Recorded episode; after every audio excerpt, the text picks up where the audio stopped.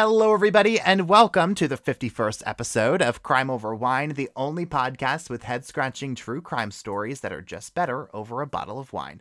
I'm your host, Liam Collins, and this week, my guest co-host is a local news reporter and a mom, but her greatest superpower of all is being a true crime lover, too, which is how we first bonded together, actually, when we first met not too long ago. My guest co-host this week is Gracyn Gordon. Hello, Gracyn. How are you doing? Doing great, Liam. So happy to be here, and I feel like I need to take you around with me to kind of hype me up and introduce you to people. Yes. Goodness. Yeah. Oh, I charge a modest fee for that. Okay, that's for fine. Sure, so we can make that happen. That is completely fine. But you know, Grayson's a loyal Crime Over Wine listener, and so obviously I had to bring her on. So I'm so excited to have you on this week. And we have quite a case to talk about, Gracyn. So before we get a little too ahead of ourselves, as much as I want to get there, we have wine to talk about. Right, so let's talk about some wine. So this week we are drinking Mary Taylor's Bordeaux Rouge. It is a signature blend of 50% Merlot and equal parts Cabernet Franc and Cabernet Sauvignon. It possesses much of the dark fruited complexity that made Bordeaux famous in the first place. So, and we were just talking about how this is the first Bordeaux I'm doing on this podcast. Yeah. I don't know how, but it is, and so I'm really excited to do it. Yes, and I promise I didn't already drink some of it. I was letting it aerate a little bit because I like mine a little bit. So I did take the quart off, but I haven't poured any yet. Okay. So here's the first pour. Okay. Love that for you.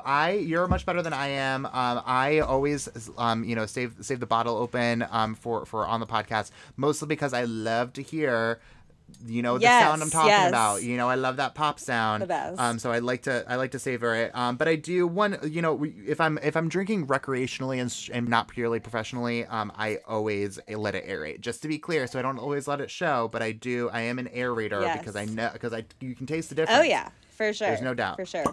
There it is. Oh wow, that was a good one. What a sound! It was a good one. It was a good one.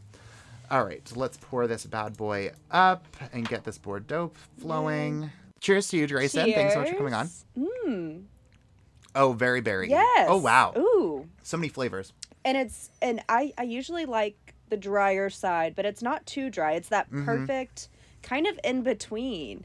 And I can taste the berry in it for sure. Oh yeah, berries are strong for sure in this. It's bold for sure, dry on the drier side 100%, which you kind of would expect from a Bordeaux for the most part. Right.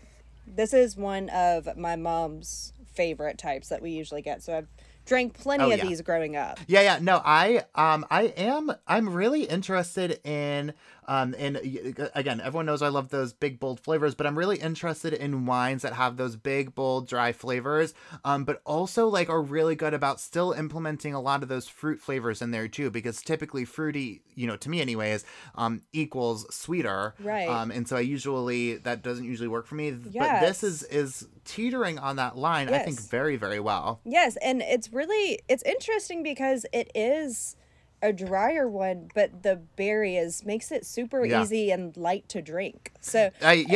Yeah. It's adding something to it instead of like making it an either or situation. Yes, for sure. That's really nice. No, I really like this one. I think I am very interested to see how it's going to open up throughout this episode. Yes. When we circle back around, because everyone knows I like to circle back around and and get it a little bit toward the middle of this episode. And so I am going to be real. We're gonna have a lot to talk about, not only for the wine, right? For when we come back to this wine, this case, Gracyn. We have so much to discuss. Oh, so wow. I hope.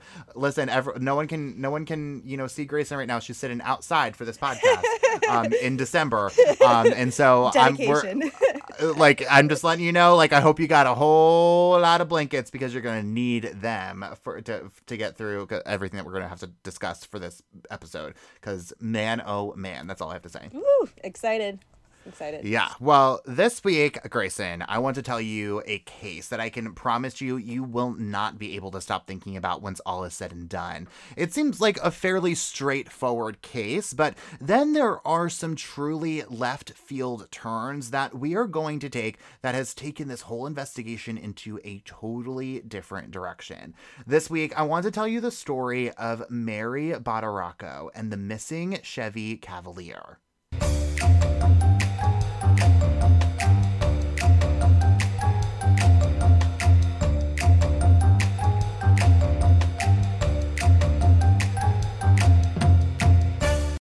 For this week's story, we are going to travel to Sherman, Connecticut, and you all know how connected I feel to cases near where I grew up or have lived in, and Sherman is a quiet town, only about 30 minutes from where I grew up in New York, right over the border, about 30 minutes north of Danbury, Connecticut, and Danbury is where Mary Badaracco grew up. She went to Danbury High School, but dropped out at the age of 16 to marry her first husband, with whom she had two daughters, Beth and Sherry, but she divorced him just a few years later, simply because he just wasn't the one, right? Gotta respect that to a certain extent. Mary made a life for herself, though, and was doing just fine on her own. She was independent, strong, really didn't need any man, right? And she thought that for a while, until she met Dominic Badaracco at a bar that Dominic had owned. And the two hit it off right away and got married in 1970.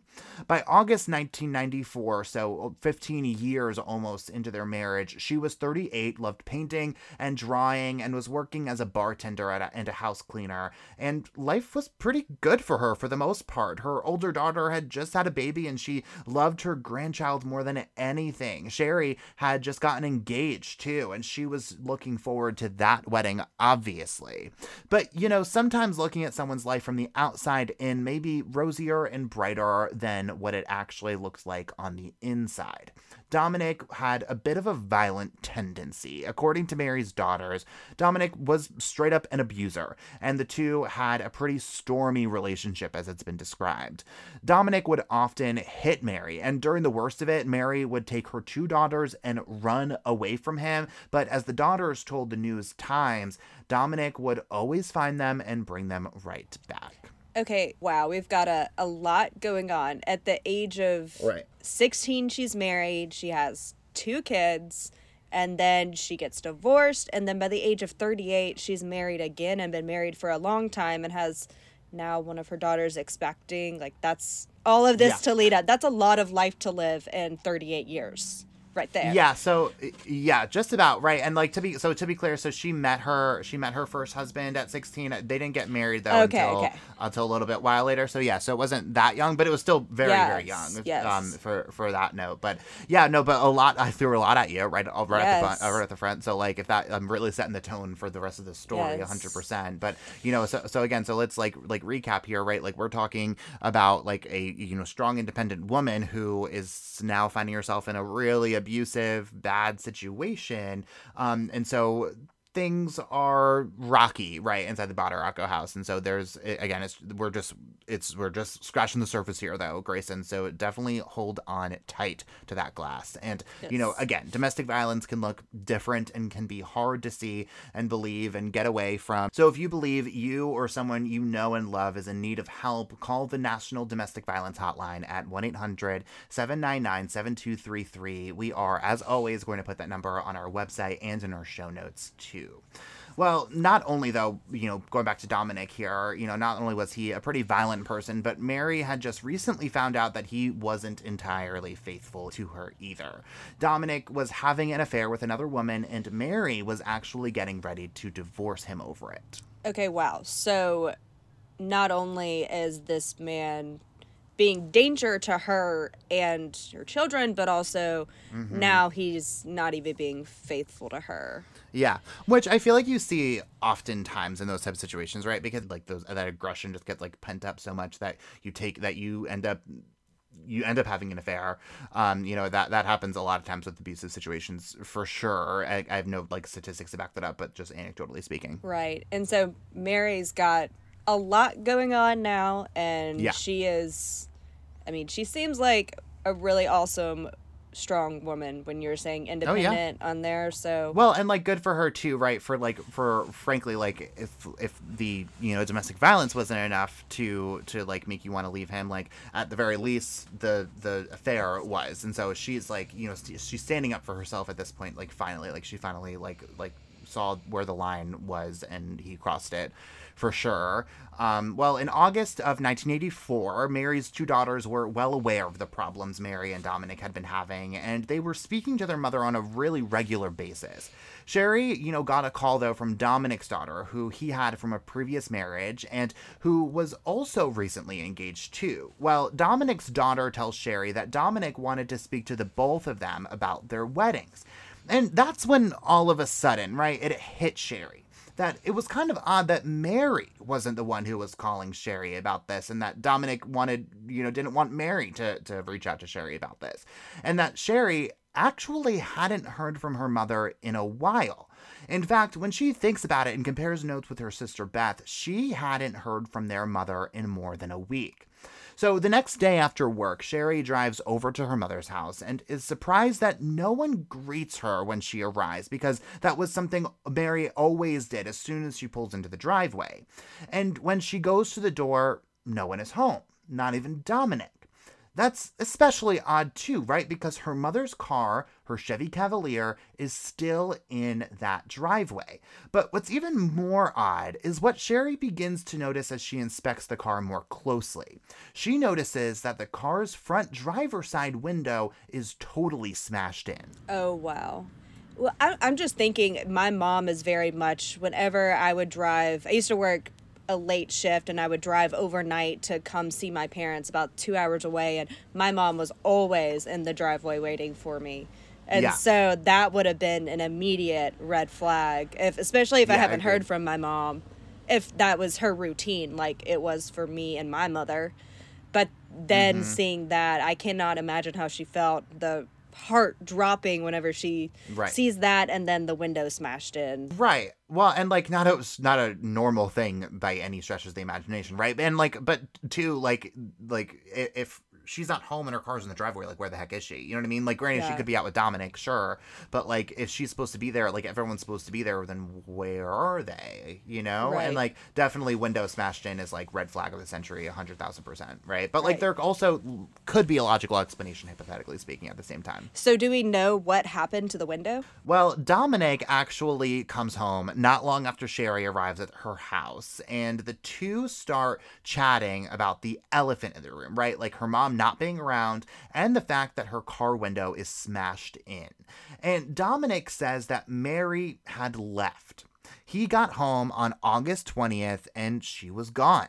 The day before, they had apparently, you know, gotten into some sort of argument. Mary had confronted Dominic about his affair that she just found out that he was having, and the two got into it when Mary told him she was going to leave, and Dominic even agreed to give her $100,000 in cash that they had saved up in the house together as an informal settlement to them parting ways, to them breaking up. And Dominic admits actually to smashing in the window out of anger during this whole exchange too. Wow. Okay, so this is a whole situation of the interaction between them, but then also he's trying to kind of seem like he's trying to smooth over things with Mary and kind of just move past it all with the with that settlement with the daughter. Yes. Yeah. Oh yeah. Yeah. Right. Yeah. No. So true. Right. And well, and I have a couple questions about that too. But like the fact that he, like, first of all, like, you're clearly unhinged, right? If you are smashing windows, right? Like, so let's like talk about that. Like, that is not a normal thing to do. Right. To be crystal clear. But also the fact that he like owns up to it, right? Is like a little, like, I can't tell if it would be more reassuring or more alarming, right? Because it's like if you're you're admitting to it as though it's like, okay, that you smashed in this window, like that's red flag of the century, right? Right. But it also, the fact that you are owning up to it is kind of like, okay, well, maybe there isn't anything weird here if you're just like okay with that, you know? Yeah. So I don't know. I don't really know how I would end up feeling about that. Well, also, I know sometimes I've seen with watching true crime that when somebody is guilty, they try to kind of insert themselves and be overly cooperate as much as they can. And so I wonder if that maybe was just trying to make him seem not guilty. I don't know, but maybe that. Oh, no, I could totally see that, right? And that would make a logical amount of sense to me if it was just like, yeah, like there's no there. Like, I got angry, I smashed the window, everything's fine, right? And and it almost kind of takes the attention a little bit away from the fact that Mary's not there, right? Because if you're just okay with just breaking windows, you know. But so then also I have so many questions about this cash, about this settlement. Yes. Thing, right? And like also keep that in mind because it's going to come up much later on. Okay. But who has $100,000 in cash just like hanging around, you know? Yes. Like, that is not money I keep in my sock drawer by any means, you know. That I mean, granted, it's, you know, before, you know, ATMs really became popular, but they were still around, right? it's like the banks were there. I don't know. It's just bizarre to me. I'm like, you like, why do you just have that tucked away? Yeah. And are just like, okay, we're just giving it up. Yeah. I don't know. I don't feel that does not sit well with me. Yeah, I don't like that at all, honestly. No. So, no, 0%. This interaction, what is Sherry thinking about all this? Well, Sherry actually mostly believes it, Gracyn, and she's kind of like overcome with emotion at this time, like as I'm sure you can imagine, just like really upset that her mother would just take off without saying a thing, even at just the idea of it. And it just wasn't like her at all to leave without a word or telling her daughters where she was going or how long she'd be gone for. Well, Dominic asks Sherry to clear out all of her mother's belongings from the house. And she says she would, do it in a few days. Dominic also tells Sherry something kind of interesting, Gracyn. He tells Sherry not to tell anyone about her mother leaving, not even her sister, and especially not police. Okay, red flag. If anybody tells me not to tell my sister something... Right. I mean, I have a sister, so I get that. But if anybody's like, yeah, no, don't tell this person that's super close and would be...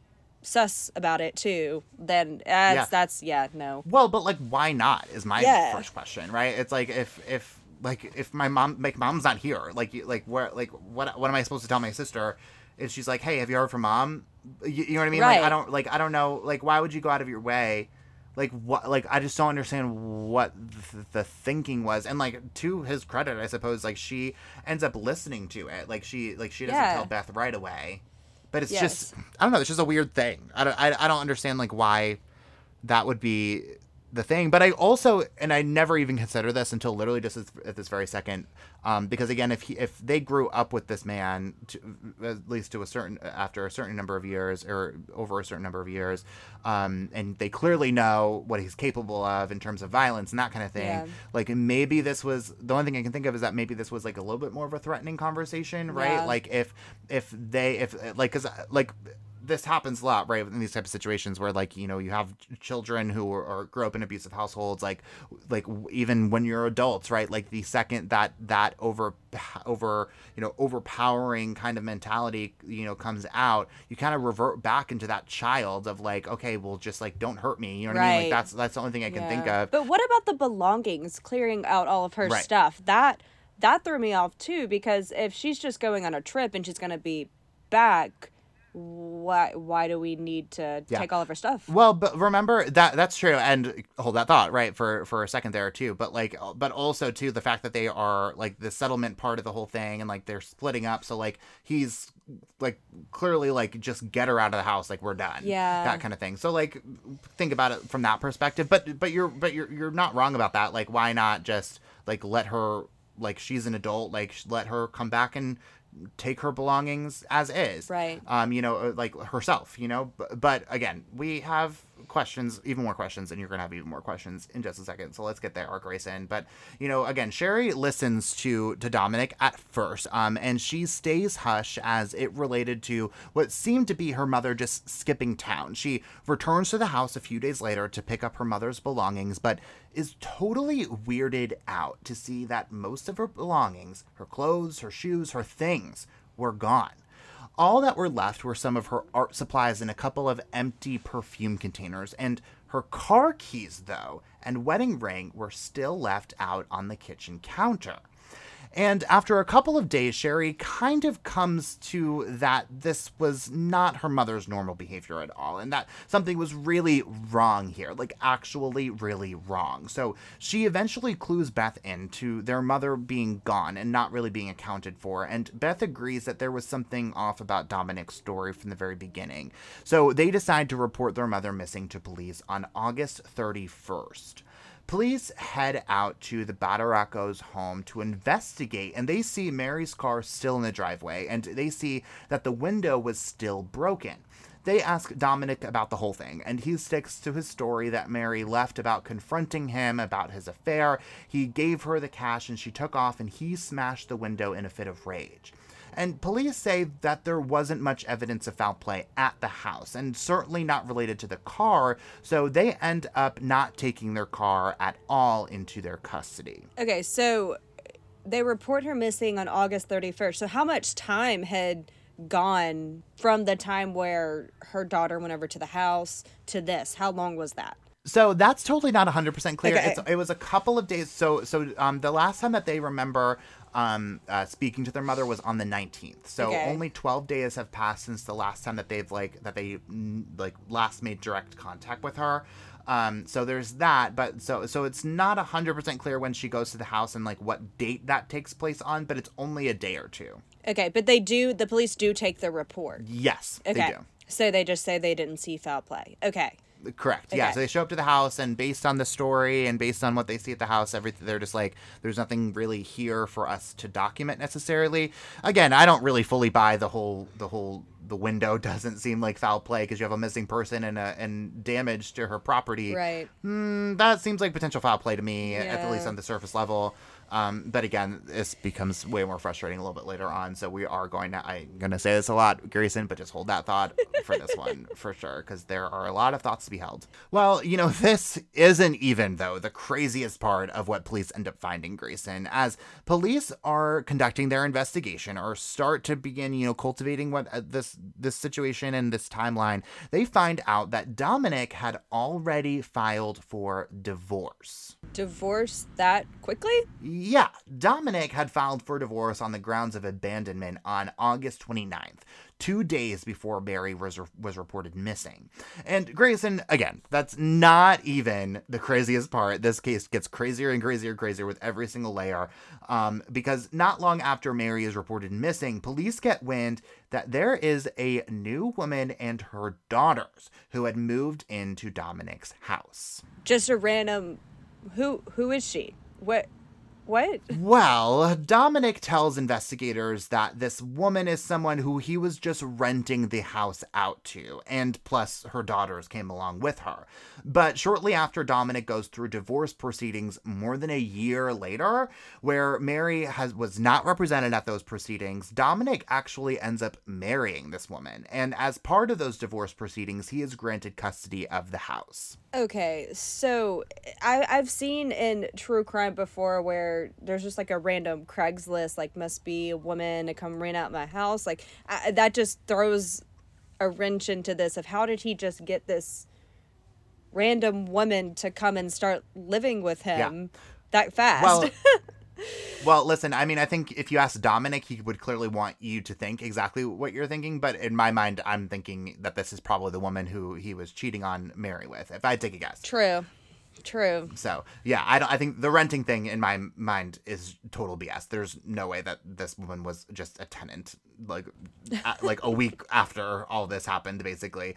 There's no way. But, again, let's go back to that timeline, right? Because he filed for divorce on the 29th. And, again, we're not totally clear on when exactly Sherry went to the house. But if I take a guess, based on, how things kind of unfolded, it was probably shortly before that, if not the same day.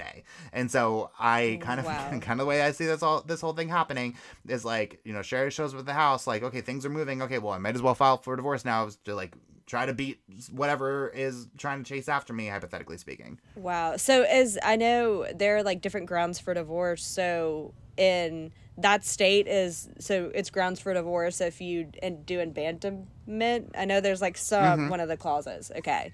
So that would be a good grounds for him to be able to make that filing. Oh, yeah, for sure. I mean, you leave, you just up and leave that is absolutely 100% grounds for divorce for sure. And especially if they don't show up to the divorce proceedings. I mean, that's a strong argument on your side for sure. Right. And I feel pretty confident. I don't know for sure, but I feel pretty confident that's the same thing in every state. If I had to take a pretty strong guess, at least I would like to think so in 2020. But who knows? Yes. Well, at this point, Mary's daughters are worried sick about their mother, and they are fully convinced that Dominic had something to do with her disappearance. And there isn't a single sign of her anywhere, months to a year after they had last spoken to her. So, I mean, this is a long time after, so surely they can now search through her car and look for evidence after all of this is unraveled now, right? Well, actually, Gracyn, that's going to be pretty difficult to do because they agree with you, right? Investigators are on your side at this point that they should search through Mary's car for evidence of some kind after all this time. But the problem is that car is gone.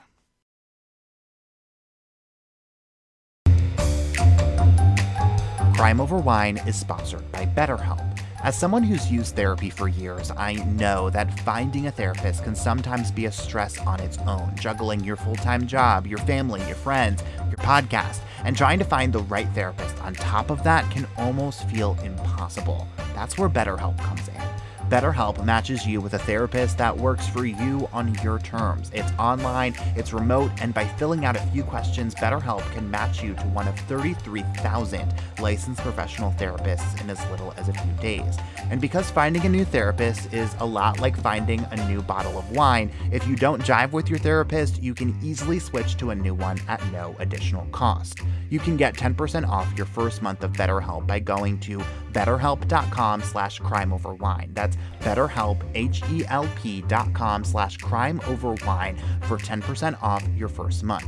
Join over 4 million people who decided to get help and get happy with BetterHelp.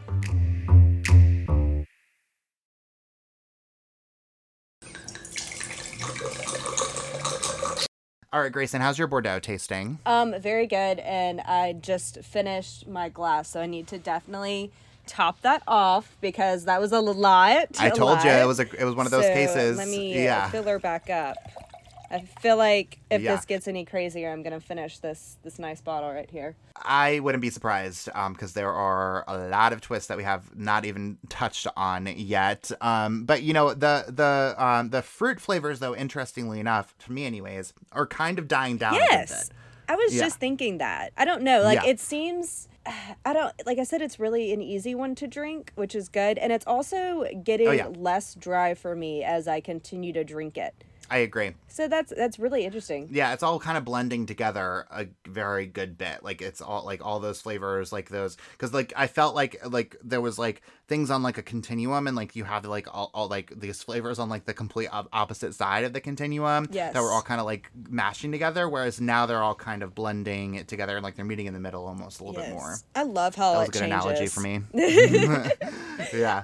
No, I agree. It is because it's kind of like an art science, right? That is kind of it's cool how it kind of evolves throughout the glass or throughout the bottle, right? Yes, and that's like drinking a bottle of wine is a whole experience. Mm-hmm. So sure is. Well, Gracyn, this twist, right, that we are about to get into. I hope you have bought 2 bottles of that thing because you're probably going to need it after what I'm about to tell you about. So again, just to refresh everybody's minds, we just left off and we just found out that Mary's car has seemingly disappeared.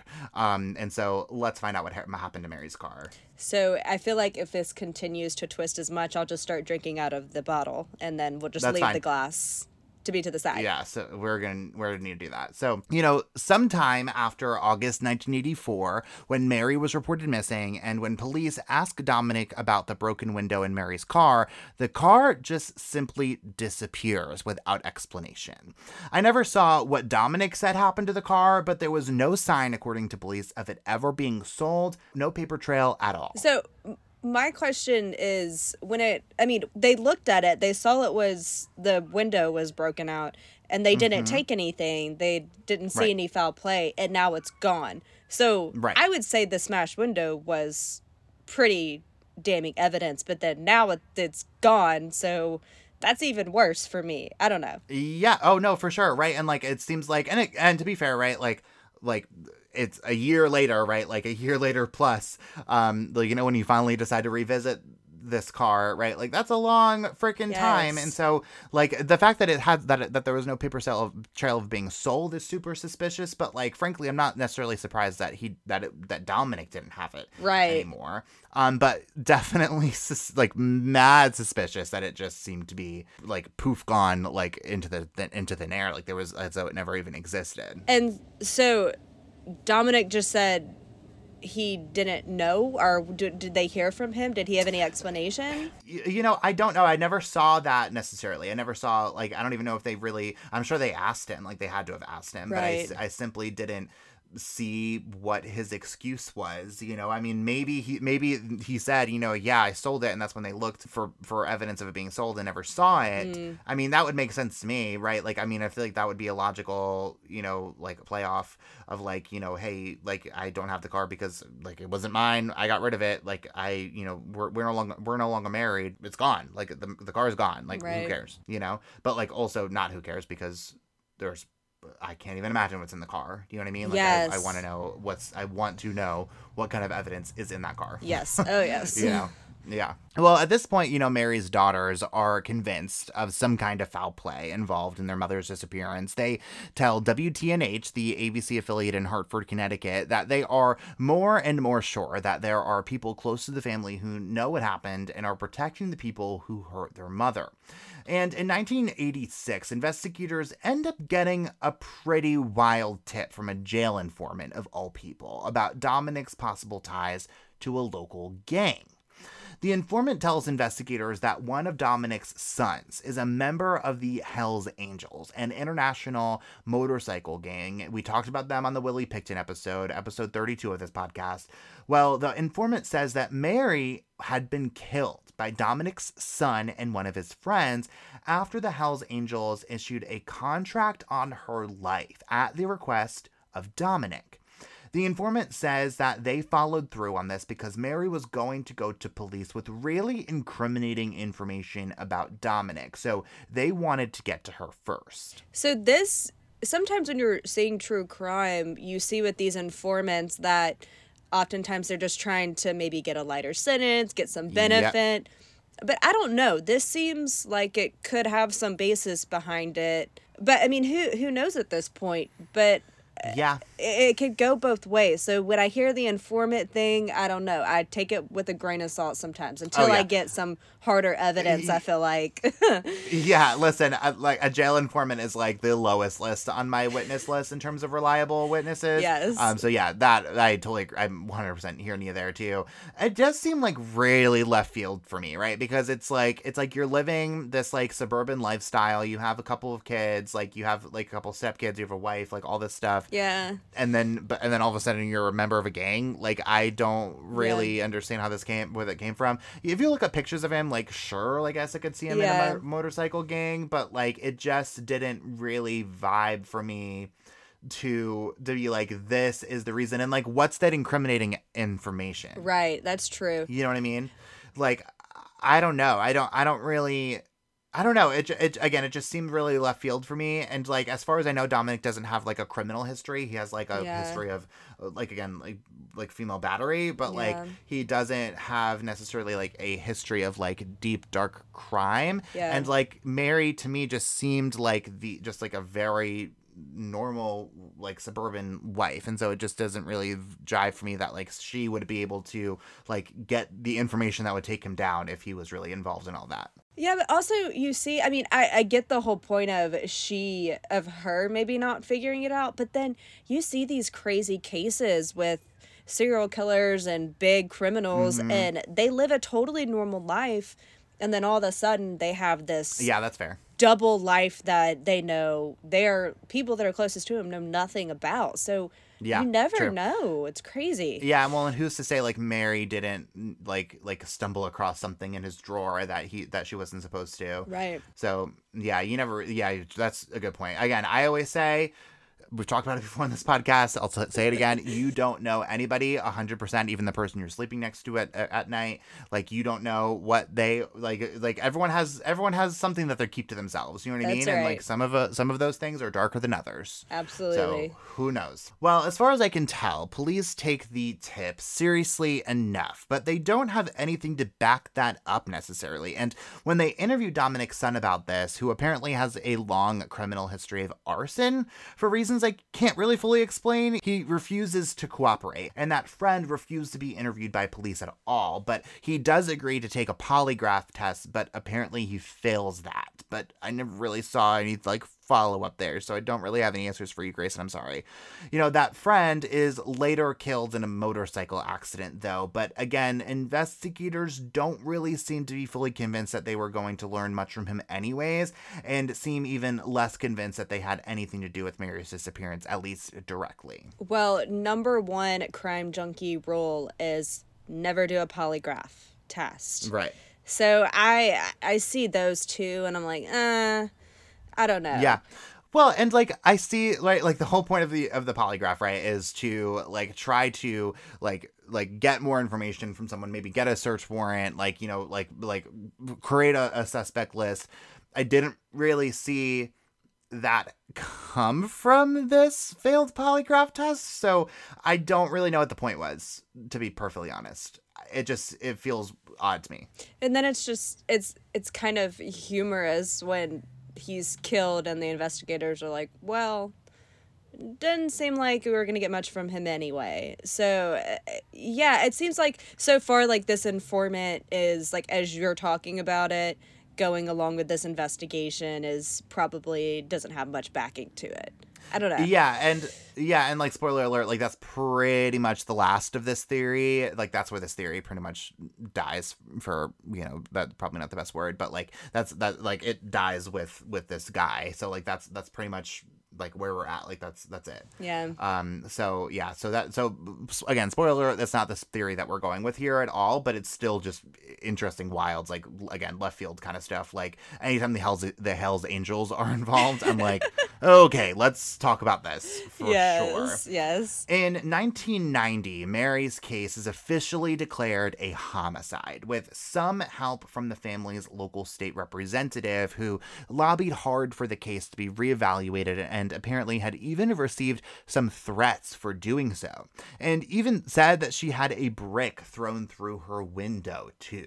So what changed? I'm glad you talked about this, because I have actually a lot to say about the state representative. Yeah. But the state representative, you know, like, just lobbied the state, like, saw that there was an injustice here, that they were investigating it as a missing persons case, not a homicide case. And so she just pushed really, really hard for state police on behalf of the family to change, to flip it over to a homicide investigation, to, like, you know, turn it over to the murder guy, to the murder investigators, as opposed to just like the missing people investigators, because those are two similar but very different things at the same time. Right. Yeah. But also, so again, I'm glad you said that, because the state representative with the brick thing, kind of, I know we talked about, we said we weren't going there, but like the whole like Hells Angels gang thing, like, that seems like organized crime to me, right? Like, if someone is like pushing so hard to, like, you know, stick their nose into this homicide and, you know, homicide and missing persons investigation, and then all of a sudden you're getting threats from it, you know, like, if Dominic really does have those ties to the Hells Angels, like, maybe those are the people who did this kind of thing, right? Like, it wouldn't just be Dominic, presumably, who did this. I mean, his son doesn't really seem like the most stand-up dude, so, like, maybe he had something to do with it. But, like, point being is, like, is those kind of, like, if somebody who's, like, so, like, far removed from the case but, like, got themselves involved is now suddenly in the line of danger, like, that seems like some bad people may be actually tied up here that we don't know about. Yeah, it kind of puts some backing behind, I mean, the somebody's out to get her, or somebody was out to get her, and that's why she disappeared type of day. Exactly. Yeah, a little bit. And, like, we're going to shut up whoever is trying to shed light on that. Right. But for years and more than a decade after that involvement, the case ran cold. Mary's daughters had grown up, so did Beth's child, without their grandmother to sing them to sleep or to make them lunch. Sherry had gotten married, too, without her mother there to see it all happen. And they were both convinced that Dominic had something to do with Mary's disappearance, Mary's murder. But, you know, with nothing to prove that Dominic had anything to do with this case, investigators couldn't do anything about it, and Dominic walked free for years. By the early 2000s, the whole family had come to terms with their new reality, although it didn't stop the dreams of their mother miraculously coming home one day, safe and sound, or the hope that justice would one day be done. And those hopes were reignited when police get another tip, this time about a new character to our story. His name is Ernest Dockenhausen, and the tip said that Ernest was responsible for helping Dominic hide Mary's car. That I mean, being a mother myself, just thinking about her kids and what they're going through with all of this really is, I mean, I can feel just their determination, and they don't have the answers, and their mom just got up and walked away, and then now this tip has come in and didn't really happen with it, so now we have something else, so maybe that's a good thing, maybe it'll lead this somewhere. So does it go anywhere? Well, kind of. You know, the tipster says that Ernest buried Mary's car on one of his properties, Gracyn. And so investigators question Ernest about this. And he says that he does know Dominic, actually, but had nothing to do with Mary's disappearance. And interestingly, he's fairly cooperative about the whole thing. And he tells police where to find multiple cars that were buried on properties that he used to own. So I'm not anywhere specializing in burying cars, but I don't think that's like a easy Sunday afternoon event to bury a car. Like, it seems like that has a lot of effort in there.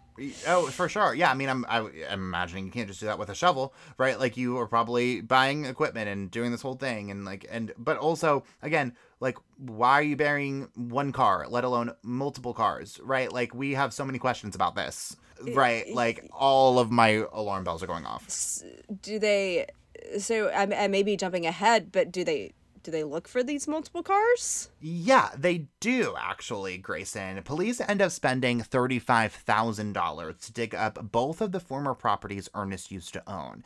And they find a few cars on one of his properties, but not Mary's. And police end up arresting and charging Ernest with interfering with a police investigation for allegedly giving false and misleading information to police about where they could find the cars that he says were on his property. Okay, so one, it's really just blowing my mind that somebody is just burying cars on their property, but then now it seems like this tip has some basis behind it. They did find something, but now that it wasn't what they wanted, they're maybe not too happy about it. I don't know. Charging Ernest is a little wild to me.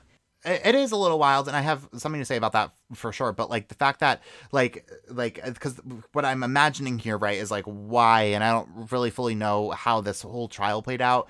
But what I'm imagining here, right, is that, like, he probably told investigators, you can find Mary's car on my property next to this tree or whatever the heck it was. And it wasn't there, right? And so, like, it was, like, you know, they were having to, like, do, like, he was probably messing with them a little bit, right? Yeah. So, like, you know, oh, yeah, well, maybe it's next to that tree, you know, like, that kind of thing. And so, like, finally they just, like, dug up the whole thing, found a few cars, not Mary's, right? And so, like, time wasted, and so therefore you're going down for something, right? And also $35,000, you know, that's not pocket change. That's a lot of money to spend on that. So I get they, you know, maybe a little bit upset about dropping that kind of cash. Yeah, I agree. And also, too, so, like, the fact that they charge him at all, right? Like, because I've seen this so many times, it's, like, textbook at this point, right? Where it's, like, you, like, this is, like, we're 25 years or 20 sorry, I'm doing math, not good at math, everyone knows. 20 years after, after Mary disappeared, right? There is not a single person who's gone to trial, not a single person who's faced charges directly related to Mary's disappearance. And so now they're probably just at the point where it's like, okay, well, let's get somebody in to a courtroom so that way we can start laying out some things, right? Like having an arrest, having someone to charge, opens up so many different investigative avenues for you to be able to find more things to look for, right? To you know, and you know, open up that Pandora's box, hopefully, anyways, of Mary's disappearance, right? So, like, we're going after a small fish here, but, like, to you know, hopefully eventually go after the much bigger fish of this whole entire situation. Right. That's at least my theory here. And we do see this a lot whenever they get people for little charges and hopefully that they'll figure out something else. So it's kind of like a domino effect. So that seems to be a common play that I've seen with true crime cases. Yeah, not a bad strategy at all. But, 25 years after Mary's disappearance, this was the first time that anything, again, even kind of related to Mary's case, was in an open courtroom, allowing police and prosecutors to finally get some things on the record about Mary's case, and they take their opportunity to point a finger directly at Dominic. Gracyn, can you read a quote from an investigator's testimony in Ernest's trial? Absolutely. It says, "My main suspect at the time is Dominic Badaracco Sr., who is the last person to see the victim alive and had a history of extramarital affairs and domestic violence, and who gave inconsistent information to police." Wow. Okay. Yeah. Okay.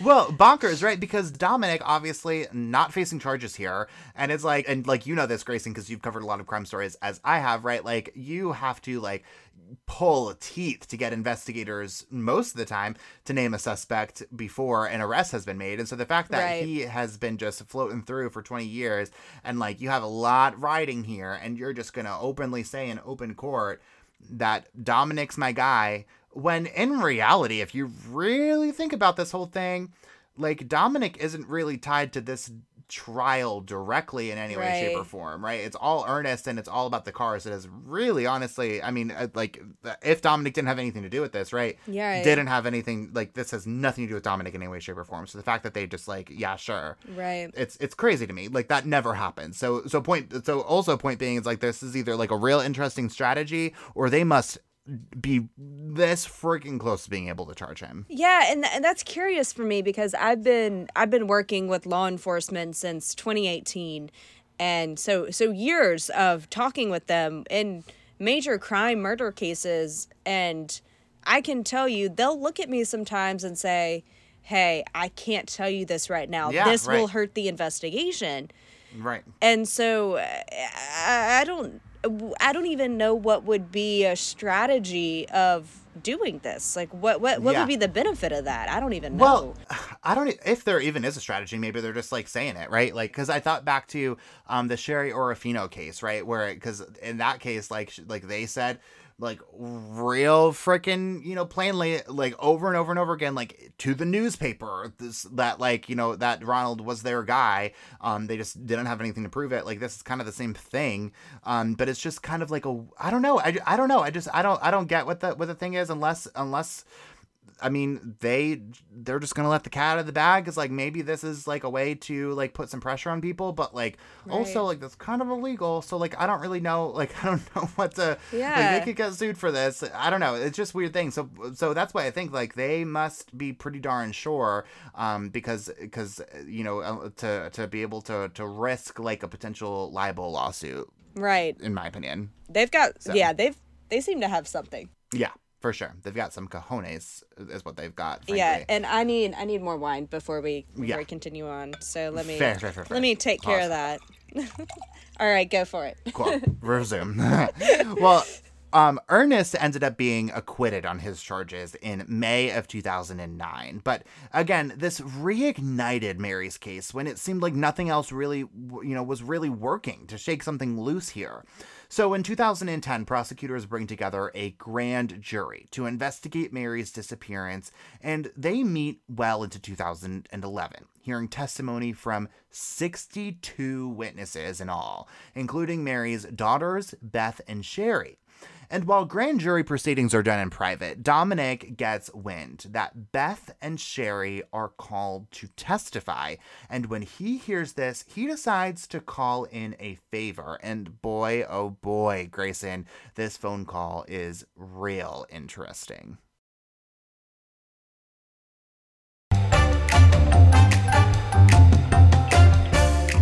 Crime Over Wine is proud to support Emancipet. Veterinary care shouldn't be a mystery, and neither should your pet's health. Emancipet's licensed veterinarians have answers to all of your pet questions. In the Vet Ed video series, veterinarians break down topics from spaying and neutering to protecting your pet in cold weather. Learn more at emancipet.org and watch Vet Ed on the Emancipet YouTube channel.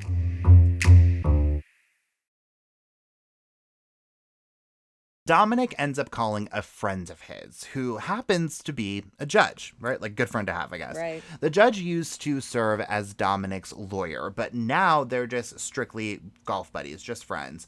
Dominic asks the judge if he knows anything about this grand jury that's been impaneled about Mary. And again, judges have nothing to do officially with grand jury proceedings, but like legal folks talk, right?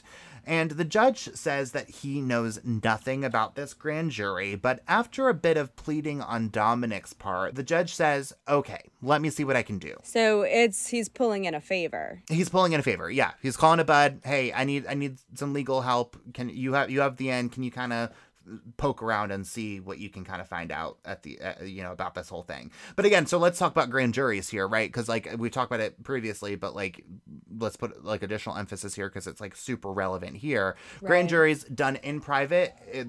I don't even think of the judge, like there shouldn't even be a judge in the room as far as I'm aware. Again, never been in a grand jury hearing because it's so private that way, but it's usually like a group of, it's like a jury of your peers, still a grand jury of your peers, that their long-term commitments. But it's just the prosecutors presenting their case to see if the grand jury is okay with this. All bets are off, frankly. Like there's nothing that's off the table, frankly, as far as grand jury hearings go. You present enough to see if there's enough there to charge someone with a case, so that way they can go ahead and face a trial. But like judges, again, like a judge does not make a ruling here in any way, shape, or form. And so I don't know for sure, but I feel pretty confident saying that judges aren't even in the room for this whole thing. Wow. And so this was just strictly just, like, what are you hearing? What's the scuttlebug kind of thing? And Dominic is making this phone call. And so that's where we're at. Wow. Okay. Interesting. Yeah. So the judge apparently has lunch with some judge friends of his, and he asks about the grand jury, learns that it does indeed exist, and calls Dominic back to confirm that there is, again, indeed a grand jury and that Dominic was at the center of its investigation. But that was all that he knew. That's all he could find out for him. But Dominic, at this point, is desperate, right? So he pleads with the judge for his help. But when the judge insists that there was nothing he could do about it and that Dominic was just going to have to wait and see how it all played out, Dominic eventually says, quote, "I'm only going to say this one time. It's worth 100 G's. Wow. So my thing is he so invested in this because he did something he shouldn't have, or is he just like, oh no, I'm scared because I'm named as a main suspect here? Like, yeah. I don't know. Like, it could go either way, I feel like. It really could go either way, right? But, like, the fact that he's the center of the investigation, right, is, like, super damning. The fact that he is making these phone calls and, like, bribing a judge, right? Like, that's a straight-up bribe. Find this out for me. I'll give you $100,000, which, oh, by the way, happens to be the same amount of money that you said that Mary ran off with. Let's not forget that, right? Oh, yeah. Well, maybe she didn't run off with it then. If he just has that laying around again, we have a lot of $100,000 in cash just chilling in the pocket. Yeah, I don't know a whole lot of people who have $100,000 at the ready 2 times in their life. But also, yeah, like and 62 witnesses. I mean, that's a lot. Yeah, that's a lot. I just covered probably one of the highest profile cases in our county here in Chattanooga, and I think we ended up having like 16, and that seemed like a lot to me. I mean, yeah, at this time, what do you have? A broken window, a car not here now, and no body, and I mean, what do you? I mean, they're not going off that much. No, they sure aren't. And like, again, I have to, we say this all the time, like, the investigators know so much more than we do. Right. I mean, period. And so, so I'm sure there are a lot of other things, to do here. But like so you have to, I would imagine 90% of those witnesses are painting the picture of the kind of person that Dominic was, and his history of violence, his history of affairs.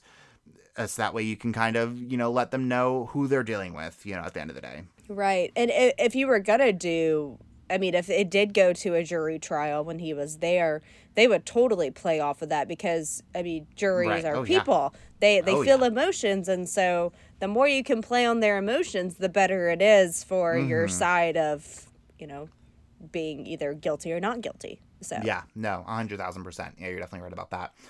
The judge, replied, though, in this conversation, saying, which, by the way, I have to say was transcribed in his in a warrant. And so, this leads me to believe that the conversation was probably recorded. So let's keep that in mind. But the judge says that he would do what he could do. But instead of helping Dominic, he instead goes straight to police to report him for attempting to bribe a judge.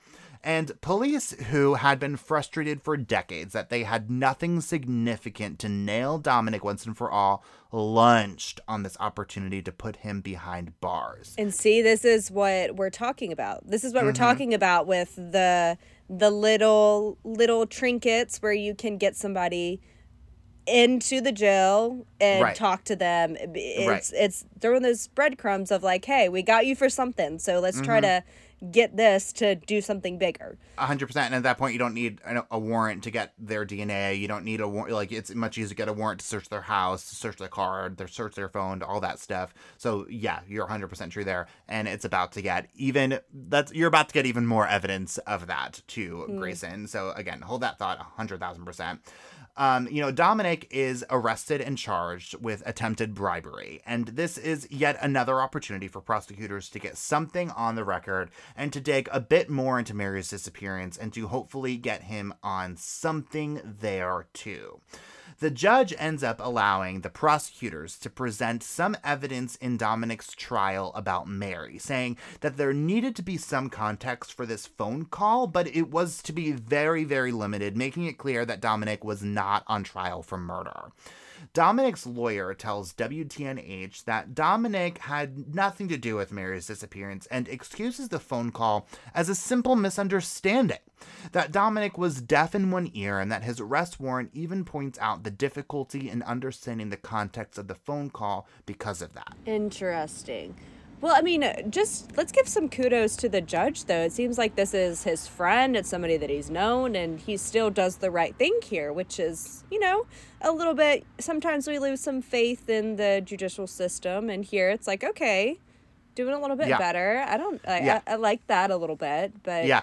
And also, to be clear too, the judge that we're talking about, who's presiding over the trial, is a different judge than the one that Dominic was attempting to bribe, because conflict of interest 101 there. This is different. But still, and both those situations, though, I totally agree with you that it's that sometimes you don't really know if who may or may not be corrupt, and certainly someone who makes a living in any way, shape, or form, right, would be really hard to turn down $100,000, and instead of just taking it and trying to do the slew thing, he went straight to police. So good for him. Well, yeah, it's pretty cold in Chattanooga right now. I would love to, have a random $100,000 and go to a beach, warm up a little bit. Yeah, agreed. But the whole deaf in one ear thing, I'm calling bullshit, right? In my opinion, right? Because you straight up said that you're going to. Give someone, quote, 100 G's, this is what this is worth, and you're I don't know what the full extent of this potential misunderstanding was all about, but I am simply I'm not buying that. It's just a weird excuse. It's just because you're deaf in one ear does not mean that you don't understand what is a bribe and what is not a bribe, right? And I feel if you have a phone call and you're deaf in one ear, well, then you're just going to put the phone to the other ear. In the ear that you can hear from. Right. Right. And I don't know. That. Yeah. Yeah, that's, I don't know. Putting excuses out there, I don't think we should. Throw it out. Yeah, right. Yeah, they have to do. The lawyer has to do what they can. Sure, whatever, cool. All right. But the jury doesn't buy it. Dominic is convicted in June of 2013 and is sentenced to 7 years in prison. But he was released in April of 2016 on parole for good behavior. Mary's daughters later told the News Times that they were satisfied to see him spend just a little time where they believe he belonged, but were frustrated because that was only a short time and that it wasn't for charges related directly to their mother's disappearance. Right. They jump-started that investigation. They got some justice. They got him behind bars, but yet still it didn't lead to them getting any closer to solving the disappearance of their mom. So, and also, what, he serves 3 years and then he's out on good behavior. And now, like, just to be clear, like, today he's, like, good. Like, he's a free man, you know? Just hanging out. Just hanging out, right? Yeah. I don't know. And, like, again, I simply don't know, right, like, for sure or not for sure that Dominic did or did not do this, right? But, like, so, like, you know, like, keep all that in mind and all this, too. But, like, point being of this is that, like, justice wasn't served on whoever had something to do with it, right? So, you know, again, neither Dominic nor anyone else, frankly, has been charged with Mary's disappearance or her death. And even today, police are publicly calling Dominic their number one suspect. Mary's body has still not been found. Neither has her Chevy Cavalier, which surely holds some piece of evidence that would lead us directly to Mary. Today, Mary's name and face is distributed in a pack of playing cards across Connecticut state prisons in an effort to raise awareness about her case, maybe to bring forth some new information that would bring her home for good. So, if you know anything about Mary Badaracco's disappearance, call Connecticut State Police at 1-800-376-1554. We're going to put the number on our website and in our show notes. There is a $50,000 reward for information that leads to an arrest. But for now, Gracyn, that is all that we have for you. So, thank you so much for coming on. Yes, gosh, her poor family. I just, Right. That gets it. Yeah. And super unsatisfying ending, right? I just have to say, like, we ended very abruptly, it felt like, anyways, but, like, that's what we have. And, like, I'm going to get into my soapbox here a little bit, too, because, like, I get it all the time. I got the Facebook messages, I get the Instagram notifications about, like, how they hate when the case is unsolved, how there's no, you know, resolution here. But these cases are so important, right? Because especially, like, I have a lot of listeners in this area. And so, like, there's a very high chance that, like, this episode reaches somebody who may know something, right? Who may, or at the very least, know somebody who knows somebody who knows somebody who may know something. And so, like, so it's so important to keep in mind, right, that we're not just, like, you know, like doing this to make you feel something and, like, you know, to hold on to some suspense and, like, be able to go to sleep afterwards because you know that person was behind bars.